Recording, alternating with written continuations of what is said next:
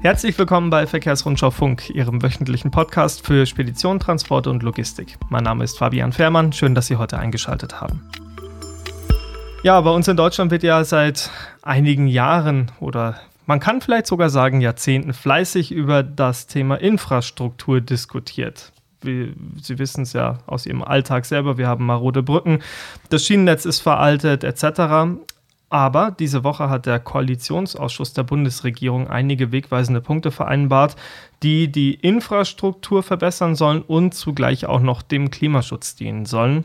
Wir haben dieses Papier mal für Sie durchgearbeitet und wollen Ihnen heute die wichtigsten Erkenntnisse für Transport und Logistik vorstellen. Äh, das mache ich natürlich nicht alleine. Bei mir ist die Kollegin Stefanie Noll, Redakteurin bei der Verkehrsrundschau. Hallo. Hi, grüß dich. Steffi, wir ähm, äh, gehen da jetzt so gemeinsam mal so ein bisschen durch, was, was da so passiert ist ähm, in diesem Papier und wir widmen uns vielleicht gleich zu Beginn mal dem Thema Infrastruktur, würde ich vorschlagen. Was ist da so passiert? Mm, genau, jeder von uns hat sich ja so Punkte rausgepickt und angeschaut und ja. ich habe mich eben mit dem Thema Infrastruktur befasst. Genau, ähm, ja, ist ja so ein bisschen so ein Leidensthema, hören wir auch immer wieder Beschwerden aus der Branche. Ähm, es bröckelt und ja, damit hat sich jetzt eben die Bundesregierung befasst und hat sich äh, darauf verständigt, dass Bauvorhaben im Verkehrssektor künftig schneller umgesetzt werden sollen. Das ist ja ein mhm. großer Wunsch von vielen. Weniger Bürokratie, weniger Verwaltung. Und der Weg zur Beschleunigung sieht vor, dass man sich äh, ja den Bundesverkehrswegeplan nochmal ansieht und die Prioritäten abwägt. Mhm. Und das soll in zwei Schritten passieren. Zuerst äh, sollen da 150 Organisationen und Verbände in die Abwägung mit einbezogen werden. Danach werden die Ergebnisse mit weiteren Verbänden beraten und dann soll das im Sommer in einen Dialogprozess gebracht werden. Mhm. Und ja, die ähm, Projekte, die da noch stärker beschleunigt werden sollen, priorisiert werden sollen. Da geht es ähm, wohl um 144 Autobahn- und Bundesstraßenprojekte, die eben, ja, was ja auch den Straßengüterverkehr äh, betrifft. Und beschleunigt heißt halt, dass äh, da eben weniger Umweltschutzprüfungen stattfinden mhm. sollen, mhm. damit es eben schneller vorangeht. Mhm.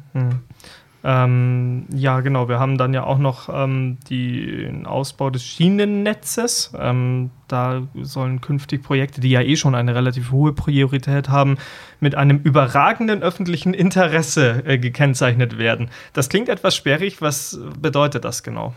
Ja, das klingt natürlich äh, sehr ähm, spannend oder eindrucksvoll überragend. Findest du? Äh, das ist jetzt die Frage.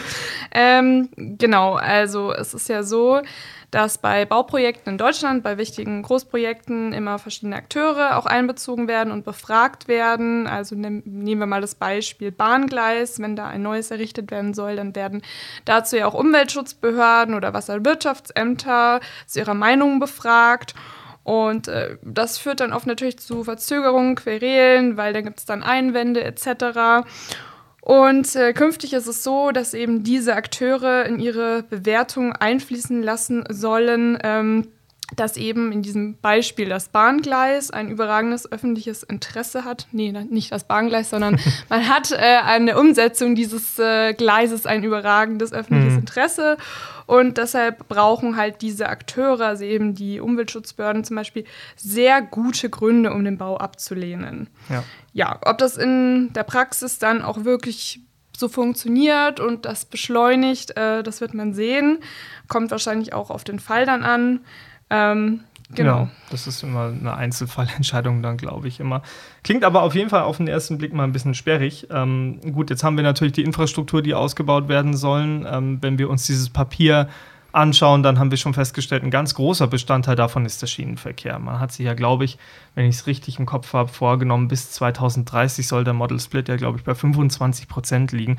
Äh, ein, wenn wir schauen, es ist Ende März 2023. Das ist ein, ein gigantischer Schritt, äh, für den es ja erst einmal viele, viele Baustellen gibt, im wahrsten Sinne des Wortes. Und mhm. man braucht ja auch richtig viel Geld dafür. Zum Thema Geld, gerade was die Schienenverkehrsprojekte angeht, da gibt es auch einige Sachen, ähm, die sich in diesem Papier verstecken. Was soll da genau passieren? Wie soll das alles finanziert werden? Ja, das ist der große Knackpunkt. Man kann ja viel planen. Die Frage ist immer, wie ja, wird es eben am Ende bezahlt? Und was da beschlossen wurde, das sorgt ja auch so in unserer Leser-Zielgruppe für Diskussionen. Mhm. Denn es ist so, die Koalition haben sich, hat sich darauf äh, verständigt, dass ab Anfang 2024, also ab dem kommenden Jahr, in Deutschland eine höhere Lkw-Maut gelten soll. Außerdem müssen dann auch Fahrzeuge ab 3,5 Tonnen Maut zahlen, genauso wie gasbetriebene Lkw. Ja, und es wird dann auch einen CO2-Aufschlag ähm, in die Maut äh, übernommen werden. Und da gibt es auch eine konkrete Zahl dazu, nämlich soll dieser Aufschlag bei 200 Euro pro ausgestoßener Tonne CO2 liegen. Hm. Ja, das Ganze soll dazu führen, äh, das haben jetzt Branchenvertreter errechnet, äh, dass es wohl auf eine Verdoppelung der bisherigen Maut hinausläuft. So, und jetzt kommt eben der große Knackpunkt. Äh, das Geld soll dann eben ja in die Sanierung auch von den Bahnstrecken fließen. Also nicht Straße finanziert Straße, mhm. sondern Straße finanziert Schiene. Und insgesamt rechnen die Ampel, rechnet die Ampelkoalition die Deutsche Bahn mit Kosten von 45 Milliarden Euro, die alleine bis 2027 für die Sanierung des Schienennetzes benötigt werden. Das ist natürlich ja ein Brocken. Jo.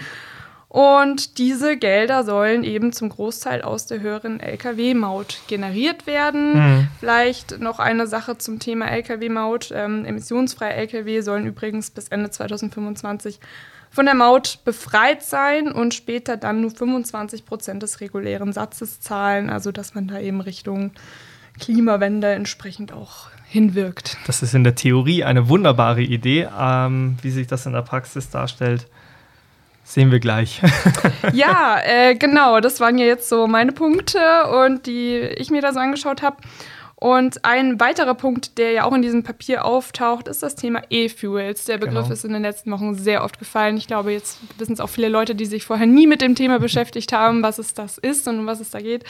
Ähm, ja, was wurde denn da in dem Papier dazu festgehalten? Mm, wenn man sich länger mit diesem Papier oder mit diesem Thema E-Fuels auseinandersetzt, äh, was ich ja hier immer gerne getan habe, dann ähm, sind das jetzt nicht die überragenden großen neuen Erkenntnisse, die da ähm, beschlossen werden. Also ähm, E-Fuels sollen künftig an Tankstellen verkauft werden können als Reinkraftstoffe.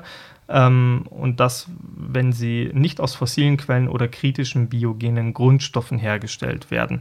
Ähm, dieser Punkt ist nicht ganz neu. Wir hatten vor ein paar Wochen ja auch schon mal einen Podcast, dass HVO zugelassen werden soll.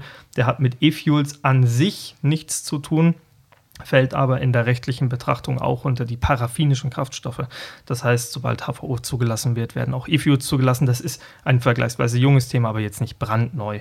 Ähm, Genau, ähm, das ist gerade noch in der Schwebe. Wir haben da auch ein bisschen nachrecherchiert, wie es da um die Zulassung steht von E-Fuels oder allgemein von HVO. Tatsächlich ist es da so, dass das Bundesverkehrsministerium noch ein saubere Fahrzeugegesetz ähm, umstrukturieren muss, bevor überhaupt mit der Zulassung begonnen werden kann. Ähm, es ist auch im Moment noch nicht so ganz klar, wie schnell das dann tatsächlich gehen wird. Bis allerspätestens 2024, Ende 2024 war jetzt der letzte Stand, den ich bekommen habe. Äh, manchmal geht das aber auch ganz schnell, wenn das an irgendwelche anderen Gesetze gekoppelt wird. Das passiert ja auch immer mal wieder. Ähm, ein neuer Punkt in diesem Papier ist äh, sicherlich, dass das Bundesverkehrsministerium einen Fahrplan für den Hochlauf von E-Fuels erstellen soll. Ähm, das ist neu und es sollen außerdem auch E-Fuel-Projekte, die vor allem der Massenproduktion dienen, stärker gefördert werden. Ähm, genau, das sind so die Kernpunkte bei den E-Fuels. Das haben sich ja die ähm, Herrschaften der FDP ganz groß auf die Fahnen geschrieben, war ja auch beim Verbrenner aus ab 2035 ein großes Thema. Und ja. da haben sie sich durchgesetzt, das kann man, glaube ich, sagen. Genau. Ja, ähm, ja, vielen Dank. Ähm, jetzt haben wir ja über die wichtigsten Punkte so gesprochen. Mhm. Dieses Paket oder dieses Papier hat ja auch für viele Reaktionen gesorgt, äh, teils auch sehr emotionale Reaktionen, muss man sagen. Äh, du hast dich da ein bisschen umgeschaut und äh, auch zusammengetragen, was denn ja, Branchenverbände dazu meinen. Ja, genau. Also ich habe mir im Wesentlichen mal die Reaktion der Verbände angeschaut. Ähm, es gab undes, unter anderem vom DSLV Bundesverband Spedition und Logistik eine Stellungnahme dazu. Ähm, da hat man äh, die Ergebnisse im Wesentlichen als relativ ausgewogen bewertet. Ähm, allerdings fordert der Präsident Axel Plass auch, dass bezogen auf den Infrastrukturausbau, den wir anfangs thematisiert haben, dass da nicht nur ein Verkehrsträger im Fokus stehen soll, in dem Fall ist höchstwahrscheinlich die Schiene gemeint, sondern dass man eine gute Verteilung über alle Verkehrsträger erreichen solle. Ähm, und außerdem wird gefordert, ich glaube, da spricht der DSLV ähm, die Stimme vieler Unternehmer, ähm, dass die neuen verbindlichen Mautsätze so schnell wie möglich veröffentlicht werden sollen. Man weiß ja, bisher nur in Anführungszeichen, dass dieser maximale CO2-Preis bei 200 Euro pro Tonne liegen soll. Wie dann die genauen Mautsätze aussehen, ist ähm, noch nicht bekannt und das ist aber einfach wichtig für die Unternehmer, dass da eine gewisse Planungssicherheit einfach auch herrscht. Ja, wenn wir schon über das Thema ähm, Maut- und CO2-Preis sprechen, kommen wir auch zur zweiten Stellungnahme, die wir gehört haben. Der Bundesverband Güterkraftverkehr, Logistik und Entsorgung, kurz BGL. Das kennen wir mittlerweile. Da werden gerne mal scharfe Töne angeschlagen und das ist auch in diesem Fall so. Ähm, die Ergebnisse dieses Papiers werden von Vorstandssprecher Dirk Engelhardt, Zitat, als politisches Harakiri, Zitat Ende bezeichnet. Ähm, es geht da im Wesentlichen eigentlich um die in etwa errechnete Verdoppelung der Lkw-Maut ab 2024. Ähm, und da kommt eben dieser Punkt auch zu tragen, den ich gerade eben meinte. Ähm, es ist ja so, dass emissionsfreie Lkw dann theoretisch ja im Prinzip von dieser Verdopplung erstmal nicht betroffen werden. In der Praxis sieht es aber so aus, es gibt halt einfach keine Alternative, die jetzt großartig schon auf den Autobahnen, wo ja Maut hinterher anfällt, ähm, fahren kann. Ja, mhm. es gibt den einen oder anderen E-LKW, es wird an Wasserstoff, Brennstoffzellen-LKW geforscht, aber so wirklich in Serienproduktion und vor allem finanziell erschwinglich für Unternehmer mhm. ähm, gibt es im Prinzip nichts in dieser Richtung. Genau. Ähm, das war im Prinzip eine sehr negative und eine sehr emotional aufgeladene ähm, Stellungnahme äh, vom BGL. Positive Resonanzen, das ist jetzt kein großes Wunder, die gibt es vom UNITI Bundesverband mittelständischer Mineralölunternehmen. Ähm, da wird im Prinzip vor allem das Bekenntnis zum Hochlauf von E-Fuels gelobt. Ja, genau, das waren jetzt mal wichtige Punkte aus diesem Papier. Die große, große Frage, wie immer, ähm, Steffi, wie geht's weiter damit? Ja, das äh, wird jetzt natürlich spannend. Ähm, das ist jetzt hier alles mal auf dem Papier beschlossen. Die Frage ist natürlich, ja, wie wird es umgesetzt, wie schnell wird es umgesetzt, wie konsequent, äh, wie funktioniert das denn überhaupt in der Praxis? Äh, gewisse Diskrepanzen hast du ja gerade auch schon angesprochen. Und jetzt wird man einfach sehen müssen, ob es wirklich zu diesen Beschleunigungen von Bauprojekten kommt. Mhm. Ähm, genau, und ob es jetzt wirklich einen Hochlauf von E-Fuels geben wird. Und letzterer letzterer Punkt wird ja auch ähm, von einigen Stimmen sehr kritisch gesehen. Deswegen ja, bleibt abzuwarten, ob das jetzt nur Lippenbekenntnisse sind oder ob es auch in der Praxis tatsächlich äh, ja, entsprechend umgesetzt wird. Ja, tatsächlich. Wir haben es ja schon mal mitbekommen, dass äh, Versprechungen gemacht werden und die dann auf einmal nichts mehr wert sind. ist gar nicht so lange her, deswegen ähm, in der praktischen Umsetzung muss man mal schauen, wie sich das dann hinterher gestaltet. Oft steht man dann ja auch bei solchen Punkten der Bürokratie ein bisschen, ne, die steht dann im Wege. Ähm, wir werden sehen und abwarten, aber grundsätzlich diese ähm, ja, Sachen, die dort ähm, vereinbart worden sind, ähm, gehen an sich, was das Thema Umweltschutz angeht, auf jeden Fall schon mal äh, eine klare Richtung vor. Und wir werden sehen, wie das weitergeht. Ja, ich glaube, jetzt haben wir alles, was wir so als Wichtiges äh, aus diesem Papier rausziehen konnten, genannt. Ähm, dann danke ich ganz herzlich, dass Sie heute eingeschaltet haben. Das war Verkehrsrundschau Funk für heute. Ähm, die nächste Episode gibt es kommenden Dienstag mit dem Kollegen Alexander Hebel. Der hat auch ein spannendes Thema für Sie vorbereitet. Ein ganz anderes, da geht es darum, wie Sie die Zusammenarbeit mit Subunternehmern verbessern können. Spannendes Thema, ab kommenden Dienstag ab 15 Uhr hier in Verkehrsrundschau Funk. Bis dahin, ciao. Tschüss.